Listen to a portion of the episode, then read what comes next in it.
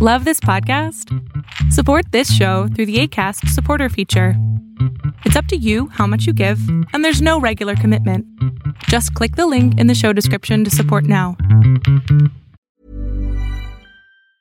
Many of us have those stubborn pounds that seem impossible to lose, no matter how good we eat or how hard we work out. My solution is PlushCare. PlushCare is a leading telehealth provider with doctors who are there for you day and night to partner with you in your weight loss journey. They can prescribe FDA-approved weight loss medications like Wegovy and Zepbound for those who qualify. Plus, they accept most insurance plans. To get started, visit plushcare.com slash weight loss. That's plushcare.com slash weight loss. Do the thing first. Yeah, go ahead and do the thing first. You're listening to Why Are People Into That with your host, Tina Horn. To learn more about Why Are People Into That, visit whyarepeopleintothat.com. And who are you? Oh, I'm Allison Moon. Let's do one more. I might use that one, but let's do it.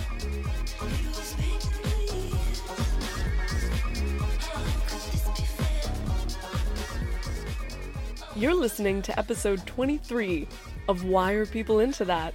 A podcast for the insatiable. I'm your host, Tina Horn, and my incredible sponsors today and every day are Smitten Kitten, the sex toy store for everybody.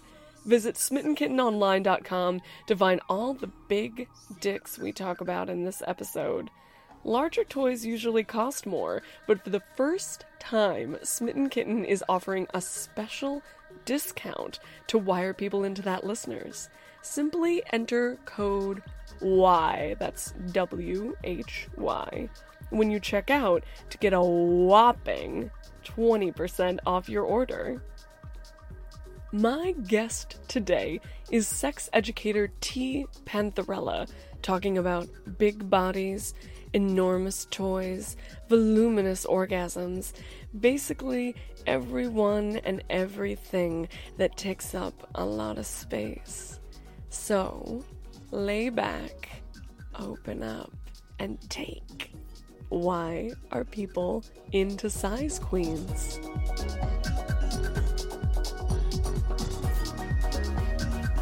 Cool. Um, hi, T. Pantherella. Hi, Tina. It's kind of it's a, it's a bit of a mouthful, but I really I like it. It makes me think of a well, it makes me think of a, a jungle cat that I should be scared of, but scared of in a way that maybe I actually want Yeah, I to be in its sup- clutches. I think that's super accurate. yeah. And I imagine it T dot Pantherella. Mm-hmm. So you can imagine that that moment there, that pause. hmm I'm imagining that pause. How are you on this sunny but snowy Sunday? I'm so good. Thanks for coming all the way out to Queens. Yeah, it was. Yeah, it was my pleasure. I had to get on the F going downtown and then transfer to the uptown. You know, it's Sunday Sunday travels, but it was it was worth it. Yeah, Queens and Queens. is appropriate. Yeah, exactly. Always. And there's a lot more snow still, um, like pure snow on the ground that is unadulterated by the um, filth of the city, which you see in stark relief when it snows. You're like, oh, that filth is actually around us all the time, but Yeah. you see it in the snow and it's like so much more disgusting. And then when the snow melts and you see all of the piles of poop and cigarette butts, and Yeah. it's charming. And it's all over your shoes. Yeah. Yeah. Anyway, that's the charming Lovely. world we're living in right now.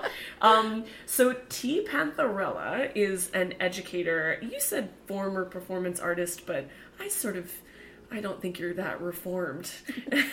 yeah, I can't really quit it. Um, but you know, I used to um, perform pretty regularly, like in kind of New York queer oh yeah. nightlife. Yeah, I've seen you I've seen you I've seen you dance. Yeah. My burlesque alter ego was Afro Titty, Yes, that's right, Um, of course. but you know she is no longer. Mm. Oh yeah, she's been put to rest. Was there She a reason has. for that? I had a hip injury. Ah. I like you know my my pieces always kind of revolved around like throwing myself on the floor and like writhing around Mm. and pulling things out of different orifices, Mm-hmm. and so I went a little bit too hard.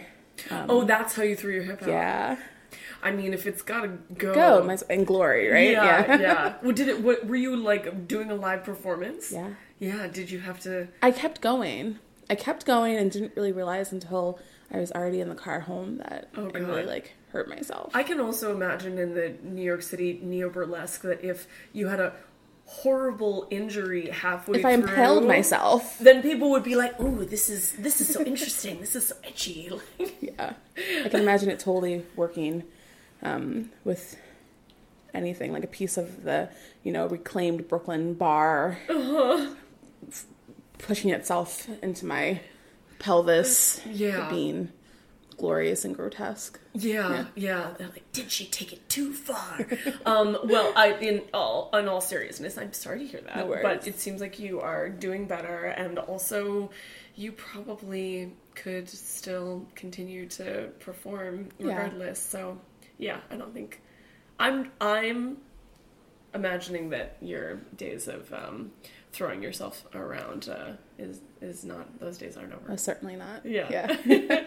Um, so, but as an educator, Mm-hmm. um, we actually first met um, at Babeland. Yeah. And remind, what was your official role at Babeland? I was the premier services coordinator. Right, the fancy, fancy party. I call it the Bachelorette Wrangler. Mm-hmm, um, I mostly interact with a lot of bachelorettes, a lot of birthday girls, Yeah. a lot of college campuses to you know provide them with private workshops and and toy parties and all of that. Yeah, yeah, Yeah. that was cool. And then also you would teach workshops Uh-huh. yourself. Yeah, I've definitely seen you do that. I love selling things. yeah.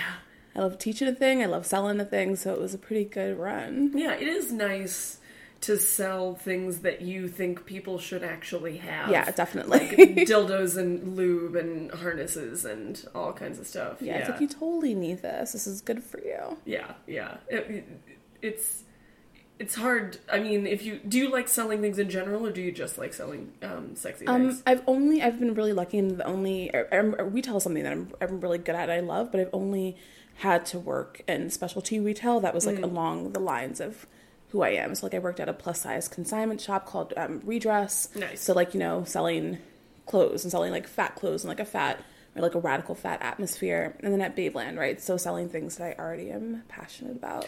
Well, you also I don't know if this is um, on your your tax forms, but you also are just always so impeccably dressed. I feel like when I think of you, I'm like, well, like she does this, she does this, and also just always so. You just always look so hot. Thank you. I love an ensemble. Yeah, yeah. Well, it shows, and we we we appreciate it. We, the people of the world, who get to enjoy your your outfits. Um, Thank you, Tina, and all. Um, you're you're an icon. You inspire me to feel like maybe I too can feel a little better You are so ferocious, Tina. oh, thank you, thank you. Don't get me started. I mean, or get me started, do.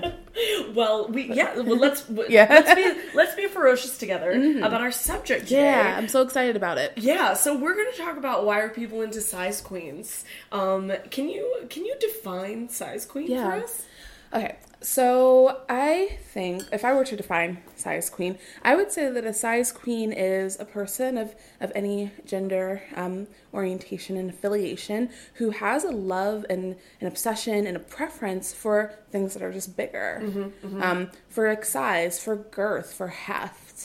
Um, and so the idea of either, either like wielding those things, wearing those things, or like you know being being stimulated and fucked and done by those things. Yeah, yeah. Gosh, and when you put it that way, it sounds very American. It's like bigger, better, faster, Very more. patriotic. Yeah, yeah. yeah, Taking up lots of space and um, Seriously, spreading across. spreading, Spreading the, across em- the great- empire of. oh. It- spreading across the masses, filling it up. yeah, space race. Yeah, Um, amazing.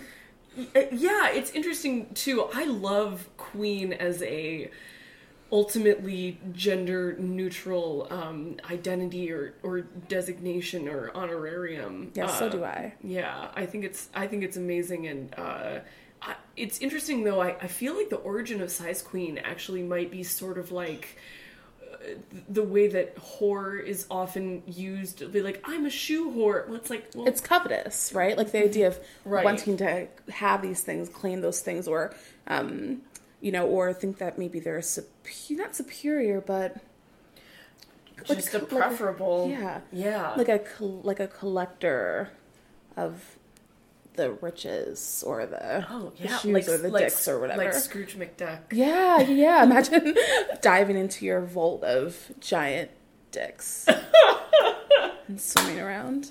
I love that. I mean, I'm also imagining like giant, giant platform heels and giant pendants, and Yeah. maybe it's just because I'm talking to you, and that is what you favor. Because it's true. Mm-hmm. You, you know, we're we'll talk about dicks in a second, but you do really favor these like outsized pieces of jewelry and very you know if if volume if a bigger like louder volume is like a bigger sized Uh-huh. sound then i you know bright colors and like loud patterns and, and Yeah, like I love shape, I love size. Obviously, like I, I think that with my body, like I really like wearing not oversized clothes, but sometimes oversized, but Yeah. things that kind of create a really voluminous or interesting silhouette, Mm-hmm. or my body as that silhouette. So I feel like even when clothing is tight, just kind Mm. of emphasizing um, interesting shapes and kind of contrasts with like size, like big, smaller, but big.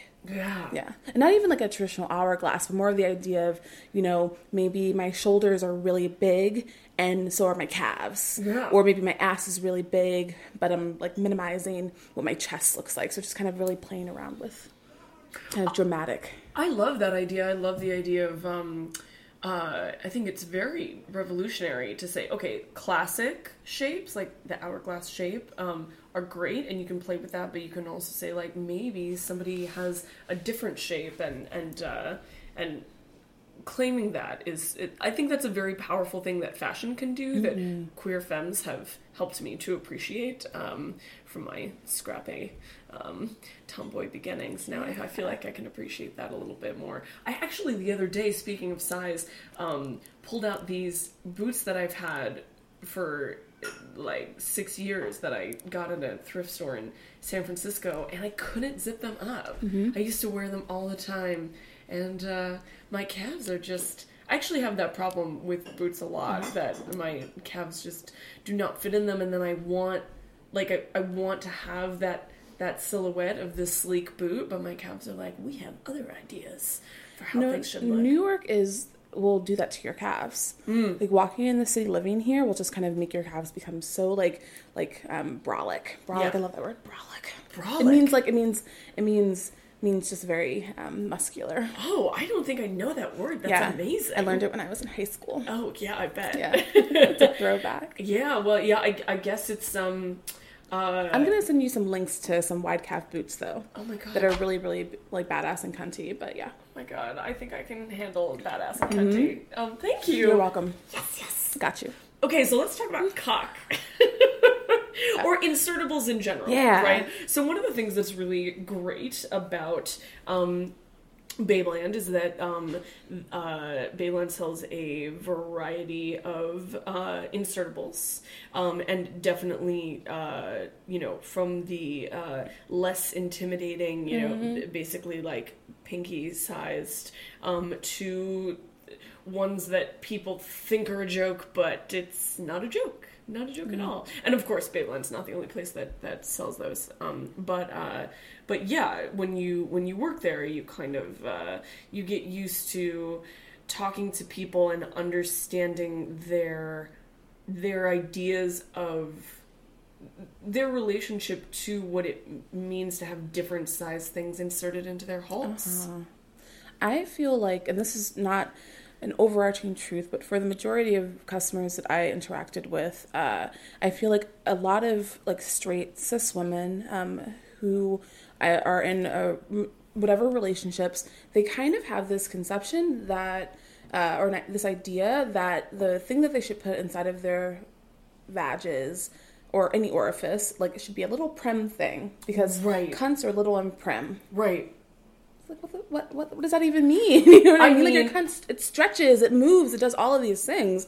Um, just the idea of like it being barely a barely a sliver inside of the body. And so I think a lot of um, a lot of like high end sex toy stores, their offerings represent that because people are afraid of size. It can be intimidating, even if it's you know what they secretly crave. Right, that's true. And also, slight side note, uh, I would, I- I'm gonna go out on a limb and say the most shocking thing to me about uh, working there and interacting with um, customers was their the lack of understanding of uh, uh, vaginal anatomy uh, with regards to the Ben Wa balls, which of, are of course are any kind of um, Kegel exercisers, which of course many people were coming in asking for them, not really understanding what they were for because of that book, which now has a movie that you know. If you don't know what I'm talking about, you could probably guess. I don't even. I feel like I'm so sick of hearing it. I don't Yeah. even want to talk about it. Um, but uh, but you know they would come in and then you would you would you know talk about um, inserting these balls that are basically like barbells for your um, uh, internal muscles and uh, so many people were concerned about them getting lost and you know you have to be like have you heard of the cervix. Have you heard have you do you and they're like oh i've heard of it. I'm like okay so it's this it'll keep it's like a it's like a door. It's like it's it it won't it won't get in it won't go into your tummy like you won't lose them in your tummy. And uh you know and then of course and then for some reason people have the opposite notion about the ass and they don't realize that the other end of your ass is your mouth and they think that they can just put whatever in there. It's like why do people have that backwards? Because there's no cervix in the in the rectum. No, no. I think that a lot of, I, I do think that a lot of people putting all the things up their ass, people are afraid to buy butt toys, right? So like they like will just say, oh, I have this thing, this like thing, I'm gonna put it just a little ways up there. Again, not understanding their anatomy, right? So Yeah. just kind of you know, keeps going, Yeah. swallows up. Yeah, no, people don't know what their cervix is. They don't know.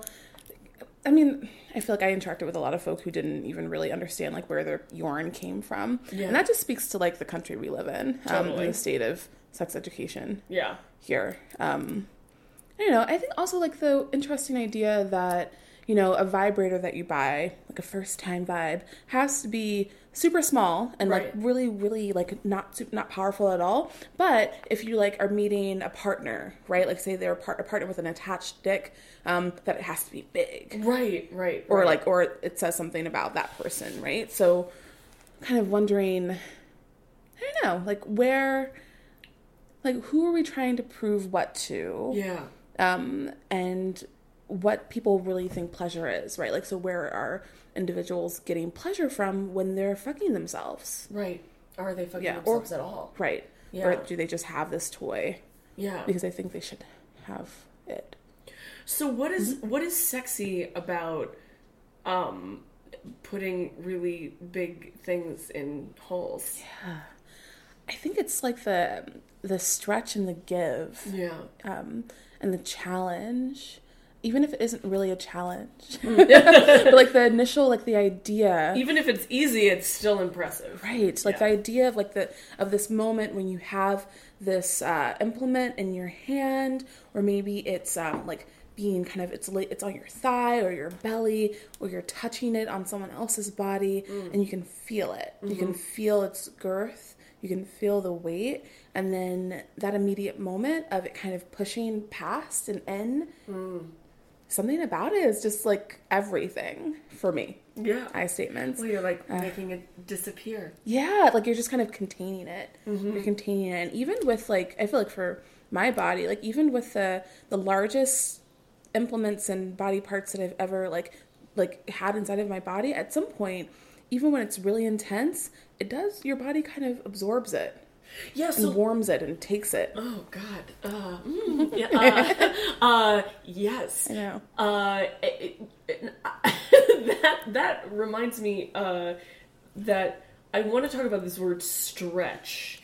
So, in my experience um, as a professional top, I had a lot of people who were new to being uh, penetrated, mostly cis men being new to being penetrated in their buttholes, and they had this concept that they had fetishized or sexualized of being trained to be stretched, right? And um, in the the fantasy of that, I completely understand, but I think that there was a lack of understanding of what actually happens with the uh, engorgement of blood and the elasticity and the difference between the uh, ass and the vagina um, in terms of the capacity to do so.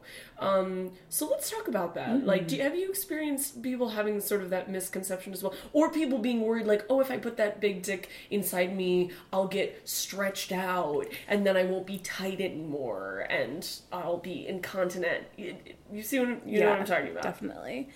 I think that um, what most people don't realize, or a lot of people don't realize, is that um, you know the penis isn't the only like body part to have erectile tissue, That's- right? that's right. Um, erectile tissue, like is in most people's genitals or all, everyone's genital. Everyone has erectile tissue, and it stretches from kind of like the front where the clit or the, the penis is, all the way back through the perineum, the taint, um, to the anus, to the anal opening. Um, so all of that tissue has the ability to fill with blood and become engorged and delicious and you know and very very pliable and just open and up. Uh, not not opened up, but open and up, right? Like our bodies kind of become um, erect. Yeah. And so, with that in mind, the you know vagina, the vaginal opening kind of opens up almost like an envelope, right? Like it, it kind of um, it kind of pushes out, up and out, um, and really kind of I, I was going to say blossoms, which is like, which is like That's- whatever.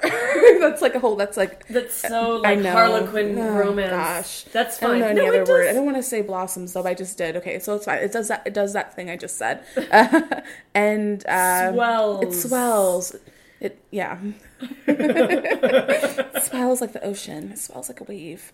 Um, and and well, it does. It does, and Yeah. can accommodate just so much, um, especially with like time and patience and arousal. Um, but there's that huge misconception that you know if you you know put a finger up your ass, you're going to be incontinent for the rest of your life, or if you use a sex toy and like a front hole, um, your man won't like your loose pussy anymore. Right. And it just and that also kind of comes from a place of like complete like body negativity and misogyny. Yeah, Like the idea course. Mm. that pussies get loose. Um and Yeah, once that's they've been used, right. and then they're you know no longer useful.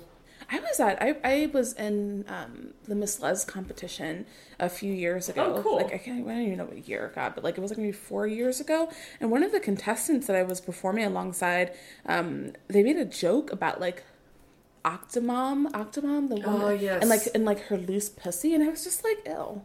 Like what are you? What's what? What are we? What, what are we even talking about? You know, like very that's a very queenie joke, and not not in the sense that we were talking. It's a very Yeah. drag queen joke, right? Sure. That's like this sort of like bordering on misogynistic uh, kind of humor that drag queens favor sometimes to hilarity and sometimes to shut the fuck up. Right. Get out Like of my cunt, face. The cunt, the ass is a muscle. The more you use it, the stronger it will be. Right. So the bigger the things you put in, it, you put in big things, and, you, and you kind of work around those large things. If you, um, I mean, I think it, there's totally something to be said about like being fucked and like letting a thing happen to your like orifice.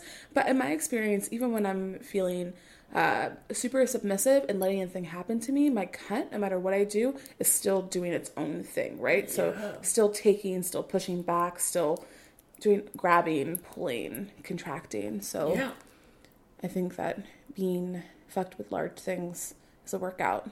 Yeah, exactly. Just I loved what you said about weightlifting. You know that I think there is like an alienation from that part of your anatomy, that part of your physiological response that we think that it would be different from what we know about our bodies that happens when we go to the gym or even when we, you know, um, yeah, in the normal course of um, human uh, bodily functions and, and events. Yeah. Um, so what what is psychologically hot about like seeing, for example, like somebody wearing somebody like strapping on a really big cock? Yeah that's a great question.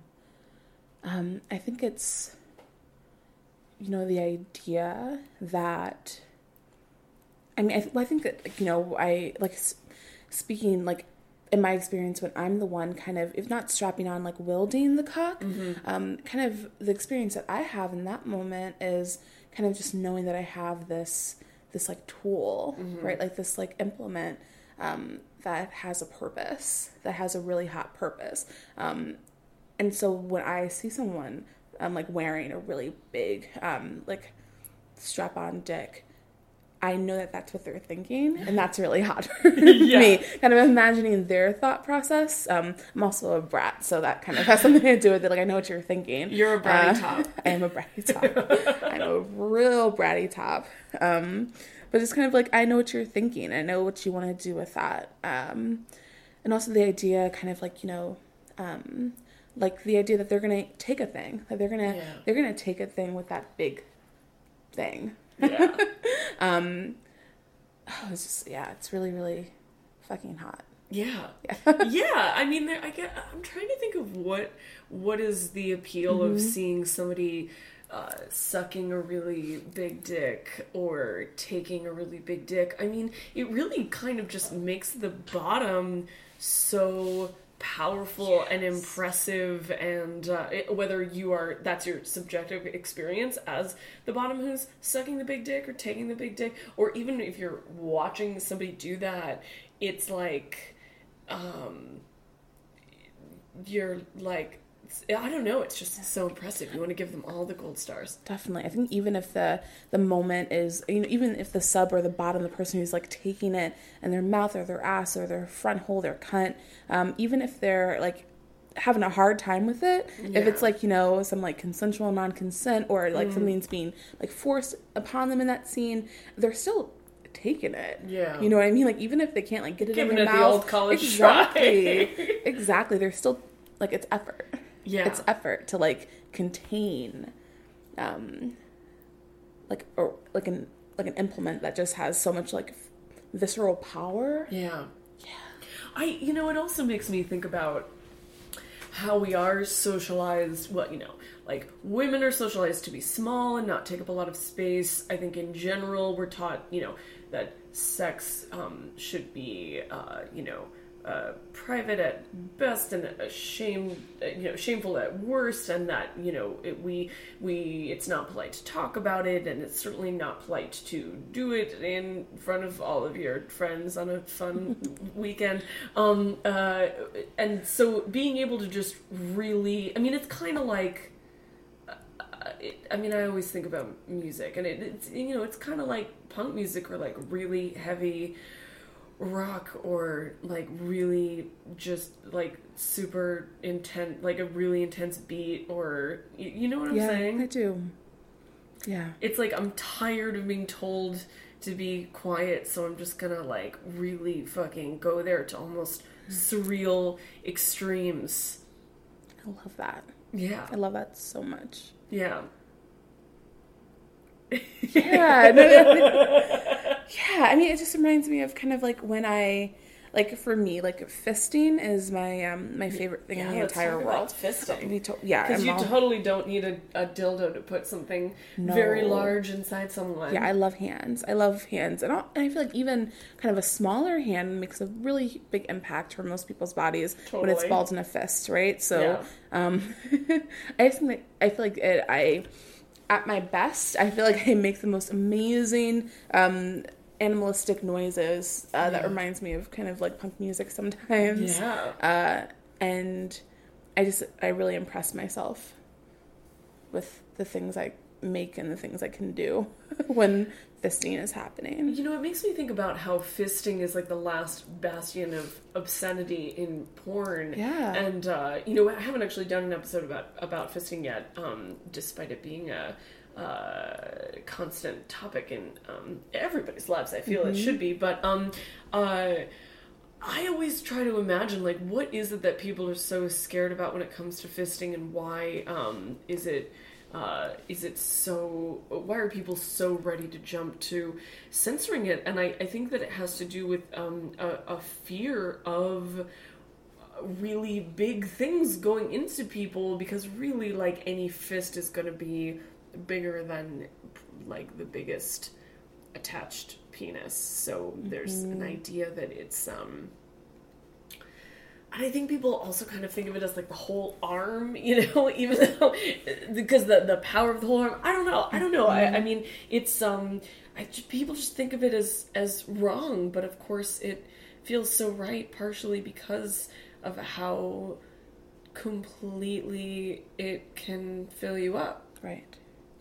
I think that there's also probably this visceral, um, like, concerning reaction um, to the idea of like ripping, right? Like that fist is gonna, um, it's gonna create a type of damage, Right. That um, we're going to call obscene. Right, right, right. Um, so I think that And then no one could possibly consent to that. Right. Um, which is like I, hmm, it, which is curious to me because I, I feel like fisting is such a, it, like you said it, it, it almost feels so right because well it doesn't almost but it feels so right a lot most of the time because the fist just fits so beautifully um and most orifices.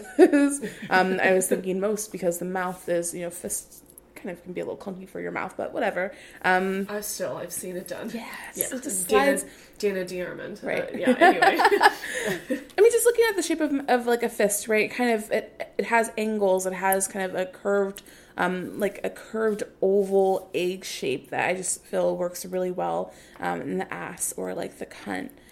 Uh, and I don't know. And so like one finger, two finger, three finger, hand, fist. That that just makes so much sense to the progression of what penetration can be.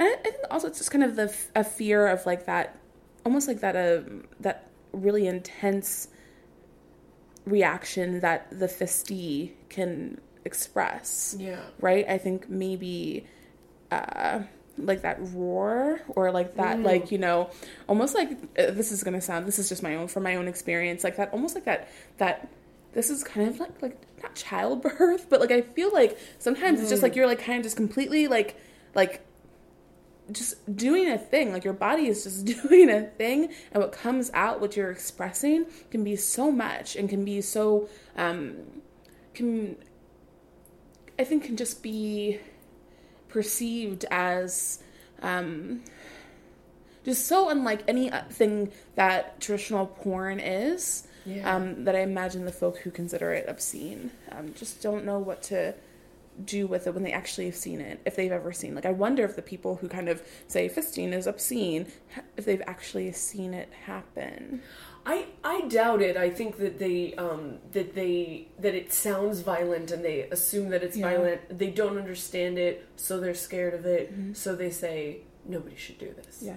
Yeah. And my partner and I were actually just talking about fisting, bet- um, fisting between um, like straight cis like man woman couples, and how that is maybe um, that that has like a different like vibe or connotation than like two queer folk of whatever gender fisting. Right. Like the idea of like this thing, this giant like man hand, right? Which I think the idea that like that all men have like these like really big hands, Yeah. kind of um, doing this like really intense, violent thing, to this like you know precious small woman's like this precious small like white straight like cis woman's you know vagina, Yeah. right? So I think that that, that idea, I'm sure, also um, leads a lot of the the thought of why fisting is seems so impossible or so wrong. Yeah, as if there's not a lot of different sized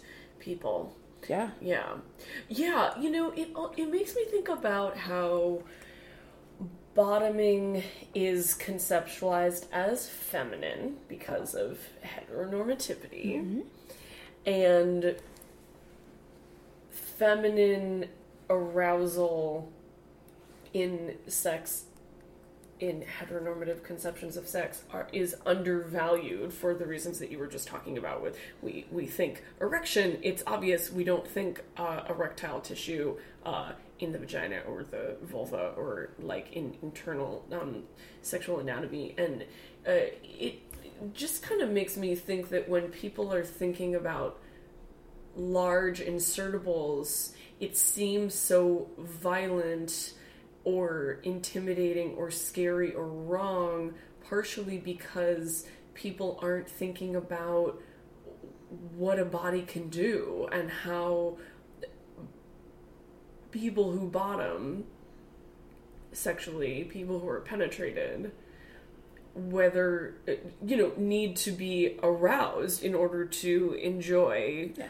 Any size of penetration but definitely you know the more aroused you are the more you can take the more lubricated you are either by uh, your um, uh, body's lubrication or some wonderful bottle of lube um, the more in, engorged and, and accommodating that you can become. So I, you know, it's it sort of seems to me like it's very like bottom phobic to to. Uh, Make know. such a big assumption. which is so crazy because then like heteronormatively women are expected to uh, desire and accommodate big cocks that's like the ideal heterosexual coupling would be like a man with a giant hard attached cock and a woman that takes it Right. I mean, I think that it's from the from a lot of the customers that we both, I'm sure, interacted with. It it seems like arousal actually isn't a thing that happens very often when when people are having sex. Uh, and so, you know, a and patience around arousal, right, and understanding that just because you want to have sex does not mean your body is um, at its peak uh, for being penetrated or have or having anything like Yeah. done to it. Like you know, I feel like for my body, I have to be aroused to a certain point to like tolerate or to like want or desire like a mouth on like my nipple. Yeah. you know, and so. I think that there's probably just a lot of miscommunication and no communication around like what turns a body on Yeah. um, and what bodies want and need in order to like have any type of sex or play. Um, and you know, and also so many people who like don't want to buy lube or Yeah. like don't think they need lube or don't understand lube. Um, oh if you're doing it right you don't need lube. Right. And don't even understand like their own lube right? Like don't even understand like why their body makes lubrication um why it might be useful yeah. what they need to make a lot of it right? So you don't want to buy lube you don't really want to care or talk about your own body's lube but you want to have great sex. Yeah. Just doesn't all doesn't in my opinion doesn't really match up Well, let's talk about whether bigger is better because Mm-hmm. of course everybody's different and I I have to say, you know, I'm actually not speaking of moods, I'm actually not always in the mood to take a really big insertable. Um but I'm often in the mood to do like a lot of different things and that's just something that is on my weekly meal menu, Yeah. right? Um but um sometimes I see my friends taking really big dicks or fit or being able to go from like standing up and wearing pants to getting fisted in like 3 minutes flat, right?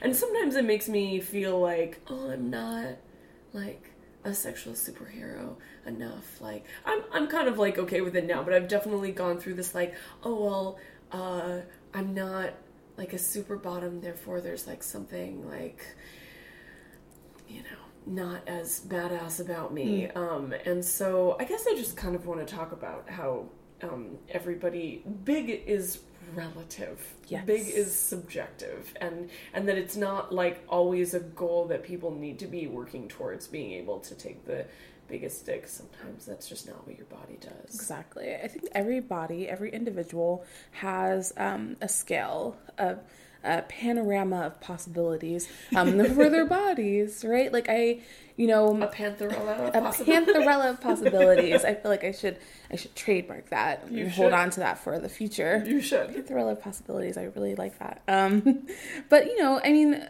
something that is, I mean, I think that is bigger better for some folk. Yes. Um,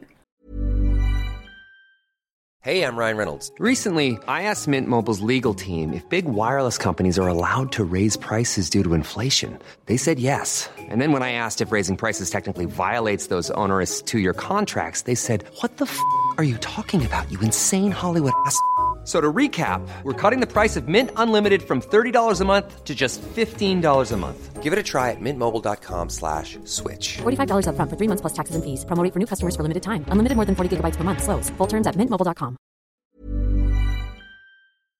but not always. I think that I well, okay. So I'm also a, biased, yeah, but I think that you know large, um, large implements and toys and tools, um, hands especially, can be really nuanced. Yeah. Um, so it isn't just kind of having this big hunk It's of like thing. like a like a blunt instrument. Right, exactly. That's just kind of you know have, making you feel one feeling, and that's it. It can it can be very nuanced, but I think there's something to be said for the challenge almost of smaller toys and tools and body parts, like having to work harder to um to um to like feel like if there's one finger inside of a body part um inside of like a, a cunt for example and the person receiving that finger is being challenged to like get off on that one finger or that like um or like to squeeze it really hard or to whatever that's a really amazing challenge Yeah. uh, and also like it can be so precise like precision comes with with smaller And um, yeah, and a lot of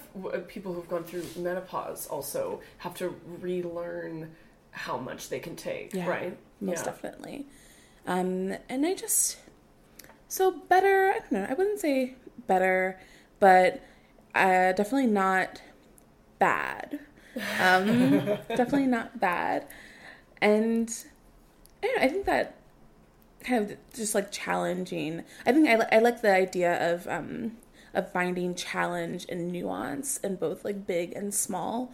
Um, but also like knowing that like for me, for my body, I don't like pokey things in my butt. I like a solid thing in my butt. So like my favorite butt plug ever is from um, a company called Njoy. Um, yeah. It's like their pure plug, and it's like I like the medium one. I like, I like the large one. Um, the small one's also nice, but even with the small one, it's not the smallest butt plug ever. But it's like a little teeny tiny butt plug. That was a total contradiction, but in my opinion, it's like a small butt plug. But it, there are smaller plugs than it. Um, but it's It's stainless. it's so heavy. Yeah, and so the stainless steel, the heft of it just creates a bigger sensation. so Oh my even God, if I the know. actual toy is small, just kind of having something that gives you um, a really satisfying sensation can be Well, right, because the pressure uh, pressure doesn't always come from size. Right. Sometimes pressure comes from weight or just where the the pressure is being applied. Most yeah. definitely. Oh, I, I love those plugs Yeah, me too. I love Njoy. They just do such good stuff. Yeah.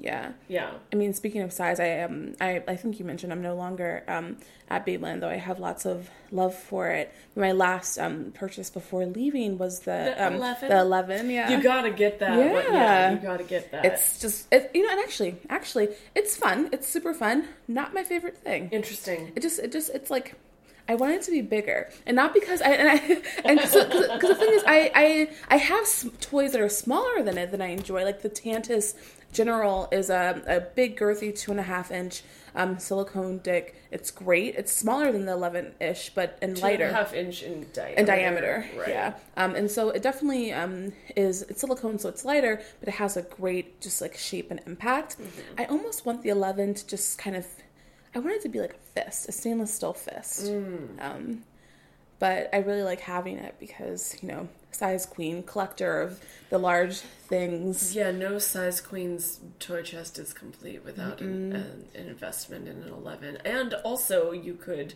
bludgeon an intruder to death Yeah. with it if I- you so needed to. I love impact with the. I love I love hitting people with the 11. Oh, that's Just love like sweet. whapping. yes. Yeah, just dropping it. just just drop it on someone. So good. um, yeah, it, it is amazing. Um, uh, yeah, that's so funny. Yeah, I mean, I you can also talk about big heavy things when it comes to other kinds of sexy things like impact play um, but um but let's see. Now i'm distracted thinking about um thinking about that.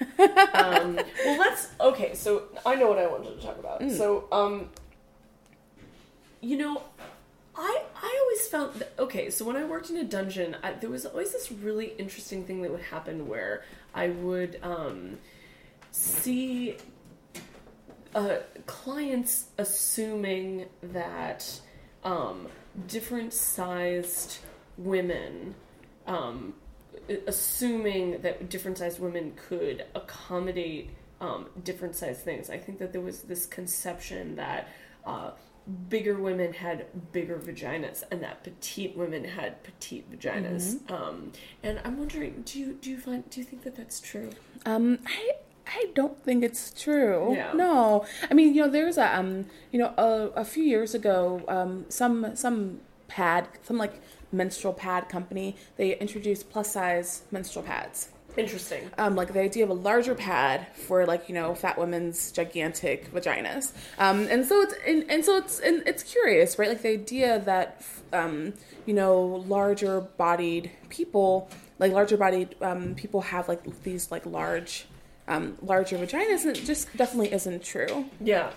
um, I think that while like you know pelvic bones and pubic bones can um, spread in a different way on larger sized bodies, um, some people can have like fleshier labias, um, and everyone can have everyone can have labias both inner and outer of different sizes and different sized clits. Um, but like vaginal openings aren't necessarily you know can't like don't have a larger capacity on larger bodies or a smaller capacity on smaller bodies. Yeah. Um, but I think definitely the the like shape and the size and the angle of the pelvis can um, play some role in what a body is able to accommodate, especially um, with very little like lubrication or preparation.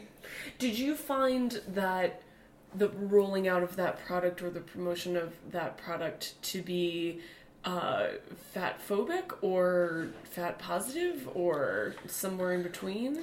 Um, I, I would say somewhere in between. I think that one issue that um, a lot of uh, companies that are um, that create products to cater to that cater to the plus size market or to like, to grab the attention of the plus size market, which um, which by the way spend uh, plus size people, fat people spend a lot of money on things that are um, for them, for whether it's clothes or um, or God, the diet industry, right? Like I feel like it's so yeah. intense, all of the money of fat people. But I think that um, these companies that are trying to grab the attention of uh, of fat women specifically usually miss the mark in that uh, the products are never designed by fat people Right. right? So it's never really things, whether it's clothes or these pads, um, fat people are never really employed to create them. Um, so something's usually very wrong with test them, or to test them exactly, Right. or they'll do a very small test and then decide it's something that. Um, The idea is like, oh, you, you're so grateful to have something catered to you instead of the world pretending that you don't exist or being disgusted by you that it, you will just that you'll just buy it and not they don't actually really care if Right. it is better for your, your anatomy Right. And I mean, and I actually remember seeing one of these pads, and oh, and, and the reality is, is that um, you know, a, a a pair of underwear that's a size twenty, they are going, they are going to be bigger than the the the gosset, the grosset, the gosset, the crotch, the crotch area is going to be bigger than. Is it uh, called the gosset? I think it's called the gosset. I'm learning so many new Gosset, words from you. gusset, gusset, gusset, the Gusset. the gusset. Okay. Um, the gusset um, is going to be bigger than the gusset of That's like the that's like the strip of of, of fabric and Yeah. like the- I know that because um, we sold panty vibes at Babeland, Right. And so I was always talking about how you could put the toy in the in the the gusset. gusset of the panty. Motherfucker. Yeah, you know. That's Um, the part that that's the part that's the best for you know the used panties when you're you know if you need to like Uh-huh. put them on somebody's face. like yeah, just like Yeah, yeah. So it's like it's made for the T zone right there. Yeah. Anyway, so you were saying about uh, so that Yeah. that's going to be is gonna bigger It is in going to be underwear. bigger, and so I mean, I can totally understand how a product might need to have wings that are shaped differently. But the pad itself, that this this plus size pad, did wasn't even. It was just was big. It just was big. It just was. They just they just took a pad and they scaled it up, Mm. um, which isn't creating a solution. No, it's not. Um, it's just creating trying a to make bigger pad. Exactly. right, right, right.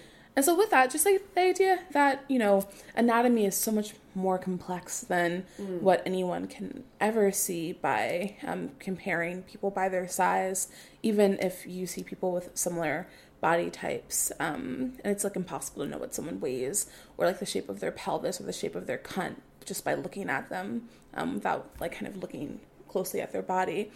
But um, Yeah, I mean it's so funny how like how like the standardization of size, whether we're talking about underwear or cocks, you know, dildos, um, uh, or shoes or anything, you know, I mean it's capitalism is reductive and it's like, well, this is a size chart and you either fit onto it or you don't. And um, you know, it just creates senses of inadequacy which then need to be filled with consumption and yeah It's anyway. like a cycle. yeah yeah. Well i obviously feel a way about that. Um but um do you so well you also were i, I lost my um clever segue but um one of the other things that we wanted to talk about was just how bigger toys might relate to bigger bodies when it comes to sex so do you want to speak to that Yeah. general? Um, that's something I love thinking about. Um, you know, I'm a fat bodied person and I love playing and having sex with other like fat and substantive bodied people. So even people who aren't fat necessarily, but just have bodies that are substantial in some way or another. Um, and so I think a lot about how um, how larger bodies interact with different sized toys. Um, like my butt, for example, I um, you know, I have a deep set butt, so my my butt cheeks, my ass cheeks are um very wide out and out, but also all directions. Um, so it takes a larger size toy to, you know, get to my butthole. Yeah. Um, you know, like the pony plugs or like bunny tail plugs. Um, the bunny tail, that little poof, Yeah. would be smack dab in between my ass Like cheeks. flattened. Exactly. exactly. It would, it would be like someone stuffed an actual bunny up there, which uh, which is uh, which is that's its own scene Yeah. that's a scene. it's like an easter and scene um, and so I need, and so, it, so just kind of thinking about, you know, butt plugs that have uh, longer stems um, for strap-on play, um, having like a harness that either sits higher up, and definitely cocks that are longer so that they can accommodate kind of having to reach through um, larger thighs and a larger belly to get to another body part that might be behind like a larger belly and larger thighs. Um, so a toy that has say 10 inches of insertable length might actually um, for like my body from wearing it it might actually have seven inches of insertable length Right. so that's something that i need to think about Right, when i'm right, right. making my purchases mm-hmm, mm-hmm. Um, and also the idea of I forgot what. Oh, and also the idea of um things like vibrators. Like some of my favorite toys have like longer handles, um, which kind of have get like kind of create easier access um to bit to my bits. So like toys like wand style toys, like the magic wand and like the Lelo smart wand are really fantastic because of their long handles. Yeah. Um, yeah, I totally recommend them. And also that kind of goes to the idea of like, you know, bigger, bigger vibration, stronger toys. Yeah. Um, I also have really strong feelings about that too. Um, and like for me, I just like kind of a like a an impactful an impactful situation when it comes to my play, right? So um so big toys, big implements, strong vibration, strong impact, lots of feelings. Um is kind of how I like to go. So Bigger, better, Yeah. faster, more. yeah. Yeah, you're a patriot. More, and more, and more. drill, baby, drill. Ooh. That's horrible, but great. Yeah. I meant drill like in the ass, not like for oil. Well, I mean, yeah, you can you can drill for anything that's down there. Yeah. Yeah. um do you feel like there's uh, something that we haven't touched on yet? Uh, I want to. I kind of just want to list off all my favorite large toys. Yeah, hit me. Oh my god. Um, so I already mentioned my favorite. So my favorite um big deal is big dick is the Tantus General. Mm. It's like a I don't even know how big it is, but it's like two and a half inches around, um, and maybe nine inches of insertable length. It is amazing. that you know actually in, terms of where you should buy things uh, if you want to say where to buy them it should be Smenken because Okay, sure, they're they- my amazing sponsors Yeah. yeah Um, I don't know if they have the tan. I can just say you could just just, just list them and um you know maybe I'll put it in the show notes or Yeah. yeah Okay. So like I really love the um the Tantus General. It's like a two and a half inch, um eight or nine inches long, big kind of um, non-representational. So it doesn't really look um like an anatomical um penis uh, dildo. That's amazing. It just makes a gigantic, amazing impact. Um, I also really like that the the New York Toy Collective they make a really great pack and play um, yeah. dildo that doesn't suck. It actually is really great. But they have a new one that is actually girthy. Um, so it's pretty stellar. Um, I wish they would have made it a long time ago, but I have nothing. I, I can't complain too much. I think it's called the Carter, um, and it's really really great. cool Yeah, those are like my two like things that have been on my mind recently. But like I want I want people to make bigger bigger dildos, bigger interesting dildos. Uh why why do you think that people don't? Um, you know, with money, the idea that kind of um, producing a quality um, toy that is larger probably, I think, costs more money to like, you know, and just in silicone itself, like to so it costs more money to produce. yeah the Um, bigger ones are more expensive Yeah. yeah And like the fear that people won't buy it because it's gonna not just because of the size, but because of the price point.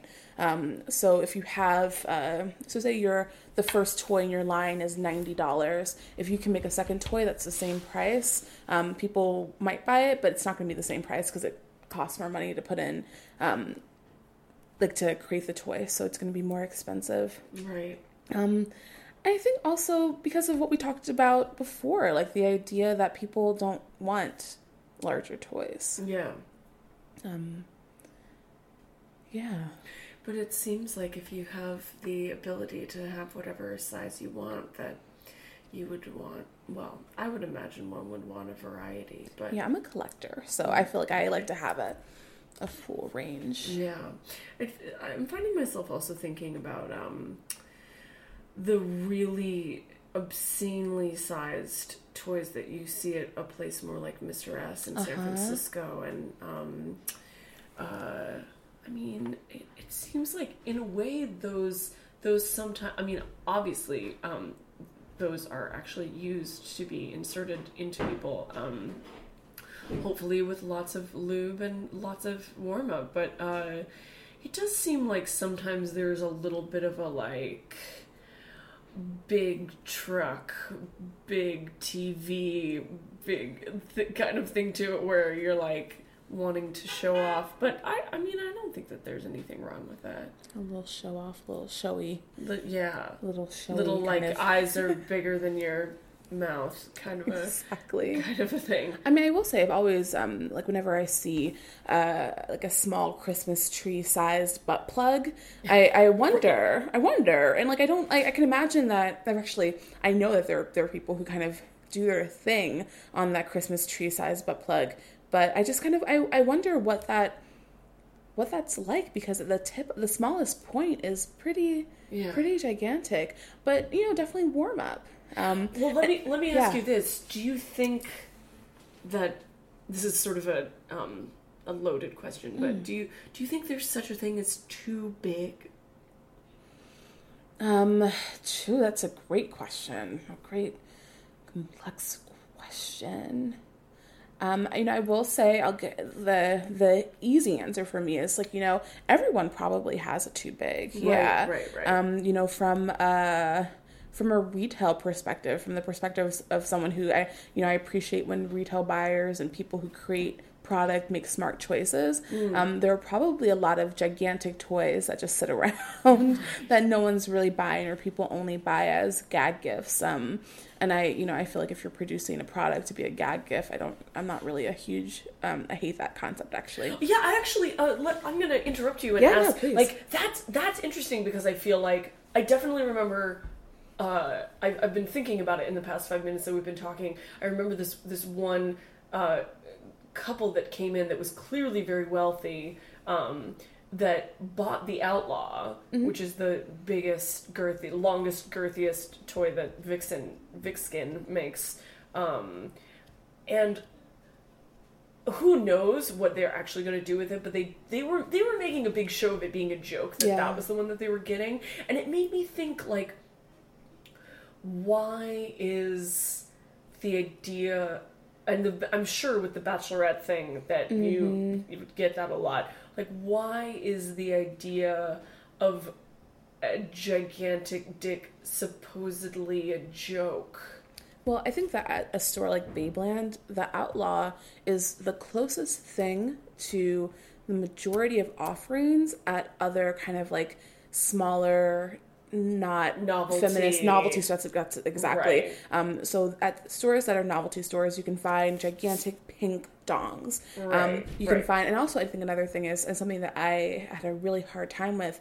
Um, this wasn't um, exclusive to Babeland, but I think it's just what says something about our culture when people would come in asking for a big black dick. oh, oh my god Right? oh my god we haven't even talked about that And so it just kind of goes along with that. I think at novelty stores, you'll either find big pink dongs or big, gigantic black dicks. And it's supposed to be, um, like, haha, funny. Like, look at this, like, gigantic thing um, that we can smack each other in the face with um, that no one's really supposed to want, haha. But how many people probably buy those things and joke about it and then go home and use it? Yeah. Um, and so I think I think it's very um, it speaks deeply to like the idea that we are talking about of the prem teeny tiny vagina, um, also super racialized, um, and definitely like just seeping in kind of a like a sex obviously sex negative, but like a just seeping in a just a I don't know a really like juvenile,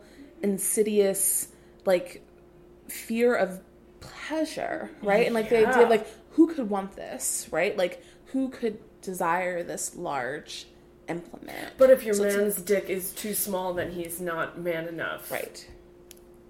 Do- um, that was sarcastic. Um, can, Yeah. can you, uh, would you like to speak to the novelty of the big black dick? Yeah. I, yeah, I can try to.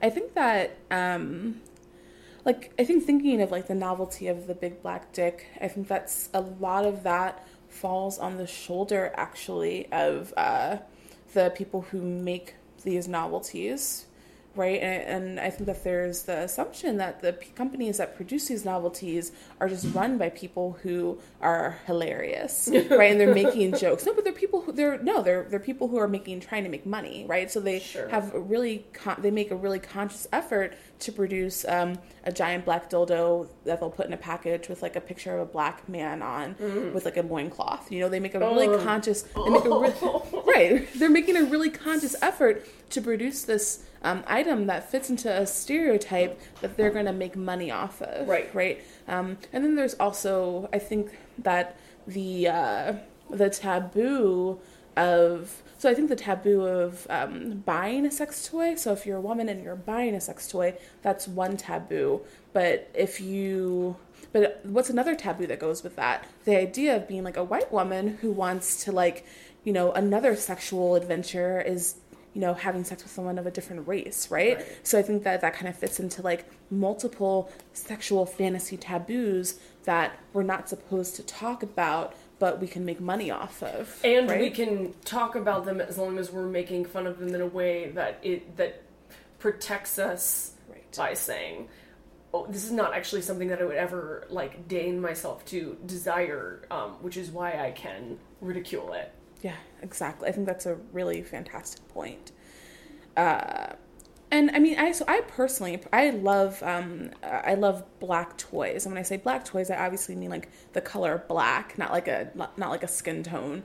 Um, obviously, right? But like I feel like companies won't even produce black um, like higher end to- companies have a hard time producing black sex toys because i feel like it's seen as unapproachable or um, maybe the idea of i had a customer once um, at babeland um, she was buying a toy that came in pink, purple, and black. A really great high-end vibrator um, that looks nothing like a penis. It's like a, it looks like a it looks like a like a comma more than anything else. um, it's a very sleek, um, high end design, and but it's an insertable. And she balked at the idea of buying the black one because, and I think it was, and it was very racialized, right? It was like, oh, my husband would freak out if I got a black one. And I was just like, oh, no. and I was like, oh, okay, like that's really intense because this isn't this isn't like a black person's penis. This is a color. This is a this is like a black pair of pumps. This is like a black handbag. It's a. It, it isn't like. I was just my, my. I wasn't really surprised, but it just. It really spoke to the fear of uh, having. A, not not not the fear, but like the the taboo and the super like racist fear of like having like this like a large black thing and what it says about you. It says that you're maybe um it says that you like a black thing, Oh which is something that no one wants to like that people that white people don't want to have. uh they don't yeah. Yeah. That was a true story, by the way. That definitely that did happen. I just was like, who? And this that's the same thing when people when customers would come in like saying, "I want a big black dick." I was like, I am standing right here. I am standing right Yeah. here, looking at you, and you just like have. You know, and I'm not, you know, and so obviously, Babeland, like, we're not going to play that game with you. Like, no one is going to interact with you in a way that you're going to find funny or affirming if you come in asking for a big black dick. But I especially am not going to um, humor or Yeah. affirm that uh, Yeah. inquiry. Well, let me ask Like you. douchebag. Let me ask you a question because you know what? Uh, my probably my favorite sex toy of all time is the share. Um, Yeah. And um, and the the share that I have, um, uh, which I actually got um, uh, for free on a on a set. Um, uh, happens to be black, um, and um, like like black like a pair of pumps, black, and um, uh, I've I- I sometimes ask myself whether wearing it i- at a at a play party, like a public, you know, semi-public um, uh, play party, is fucked up because I'm white. Sure. You know what I mean? Uh-huh. And I also I have another Vixen that is brown again because it was the one that was there and it was the size that you know uh, the color doesn't make that much difference to me because you know when it's inside someone you can't even say what color it is but like you know also it I wanted it was the material and the size and the shape and the girth that that I that I wanted and like um you know, it could just as easily have been sparkly, but then sometimes I feel like um if I'm going to be wearing a representational dick at a party that I should have one that is closer to my skin color because it's like appropriative because it's uh because it's oppressive like i would love you to actually tell me what you think about that Yeah. I mean, I think that I think that especially like because okay, so when I when I'm in a larger play space, um, whether it's something that I'm a part of organizing or taking care of, or one that I care about or not so much, I think that I'm always really aware of people's experiences, right? Um, so I say that if you are wearing not necessarily the black like pumps, but like a, a brown flesh tone cock, I just my my my my question there would be a wondering about someone else's experience with it, right? So like someone who there are some folk of color who may not like it's just it's a dick that you bought or a dick that you got, but others might wonder what your intention is, right? Right. And there isn't really space to have a lot of those conversations in most play spaces. Right, right, right. You're so, but you're forcing, you're, you're kind of forcing people who are conscious of it to think of it, which is why that's why I don't do it uh-huh. because I feel like it's inconsiderate for me to force someone to all of a sudden be like taken out of their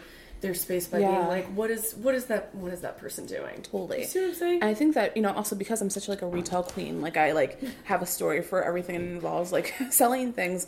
But like I never and selling dicks um at Babeland is where I encountered people's racism in the most intense way. Um and so like, you know, when you're presented with a style of dildo and it comes in different colors, um, I always, no matter, I don't care what, I, I would always present them with all the options. Um, Right. So maybe whether it's three or two, maybe it's like a, a light and a medium or a light, medium, dark, or like a light, medium, dark, darker.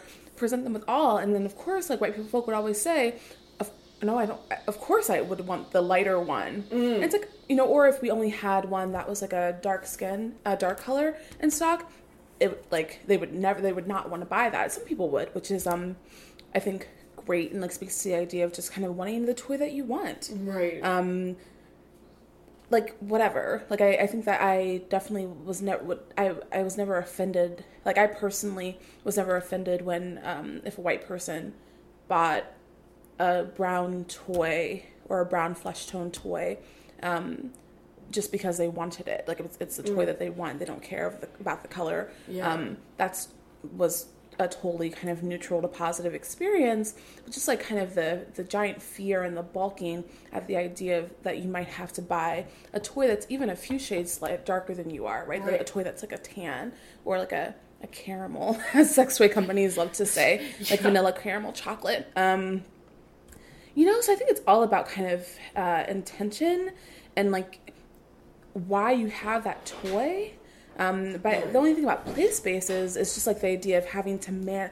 You don't. I think if you're an attendee at a play space, you don't have to manage everyone's experiences. But I think looking at it as um, like moving through the world as someone who cares about like oppression, um, not wanting to like trigger or like you said, yank someone out of a scene um, because of a choice you're making about like your toy usage. yeah. And that for me kind of exists just in the realm of like brown flesh tone toys and not necessarily black like a pair of pumps toys. Yeah, yeah, there's totally there's totally a difference. Mm-hmm. Um, thank you for speaking to that. Yeah. Yeah.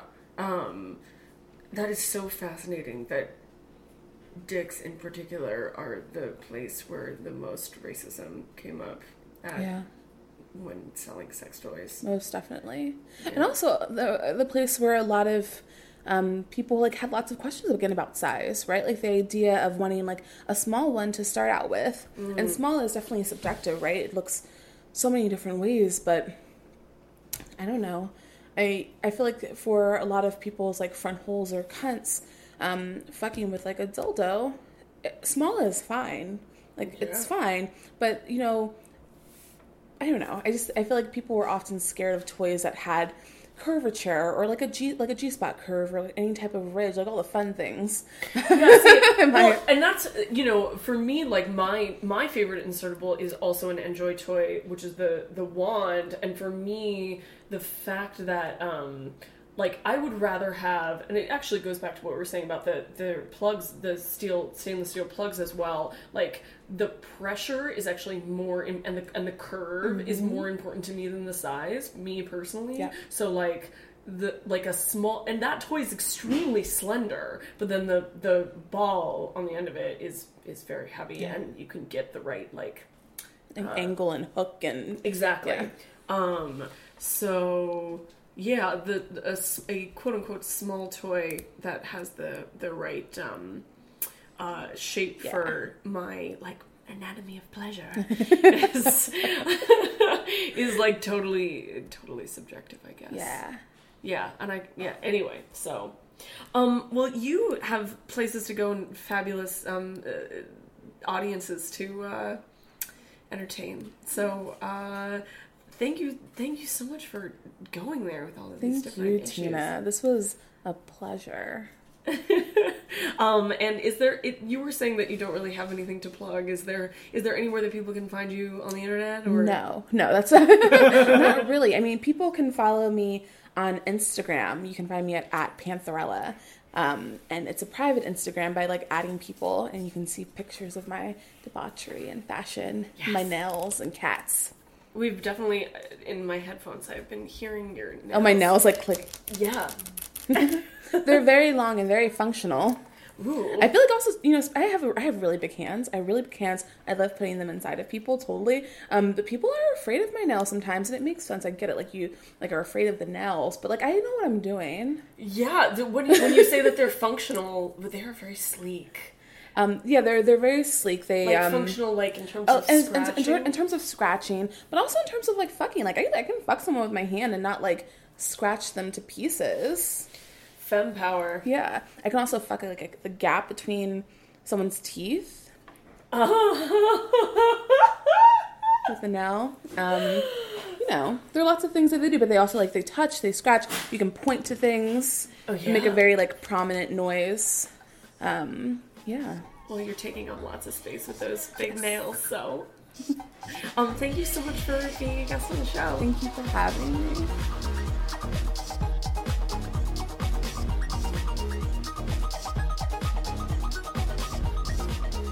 Thanks for tuning in to episode 23.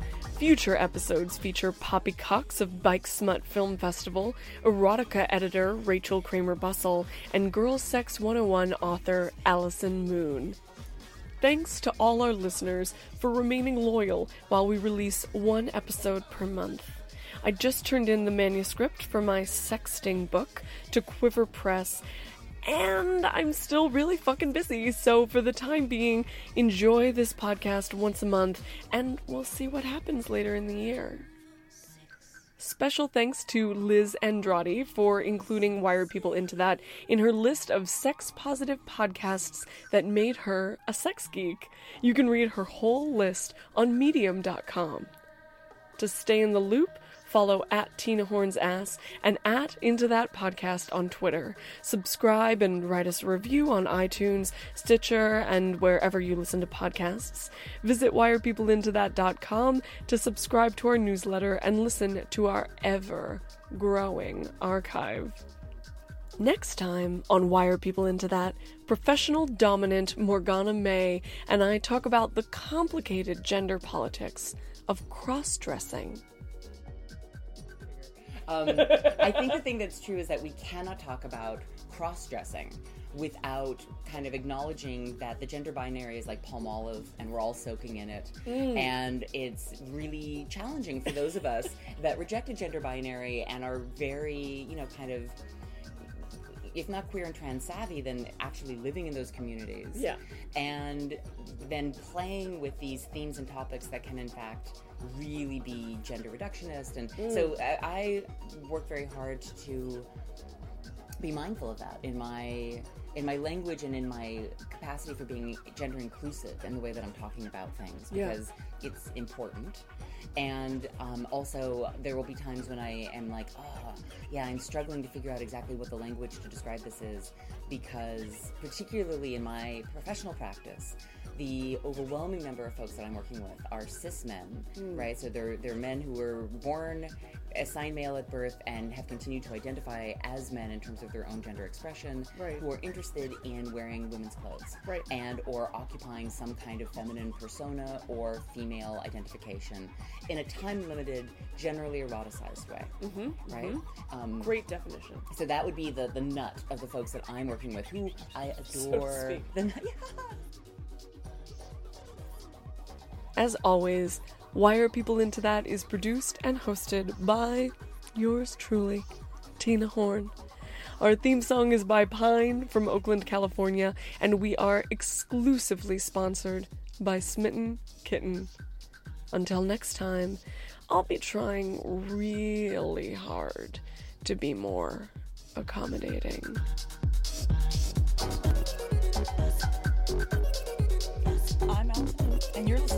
Why Are People Into That? The hot podcast. Uh, blah, blah, blah, blah, blah. Take two. Take three. I'm Allison Moon, and you're listening to Why the Fuck? Slow it down, back it up. Once more.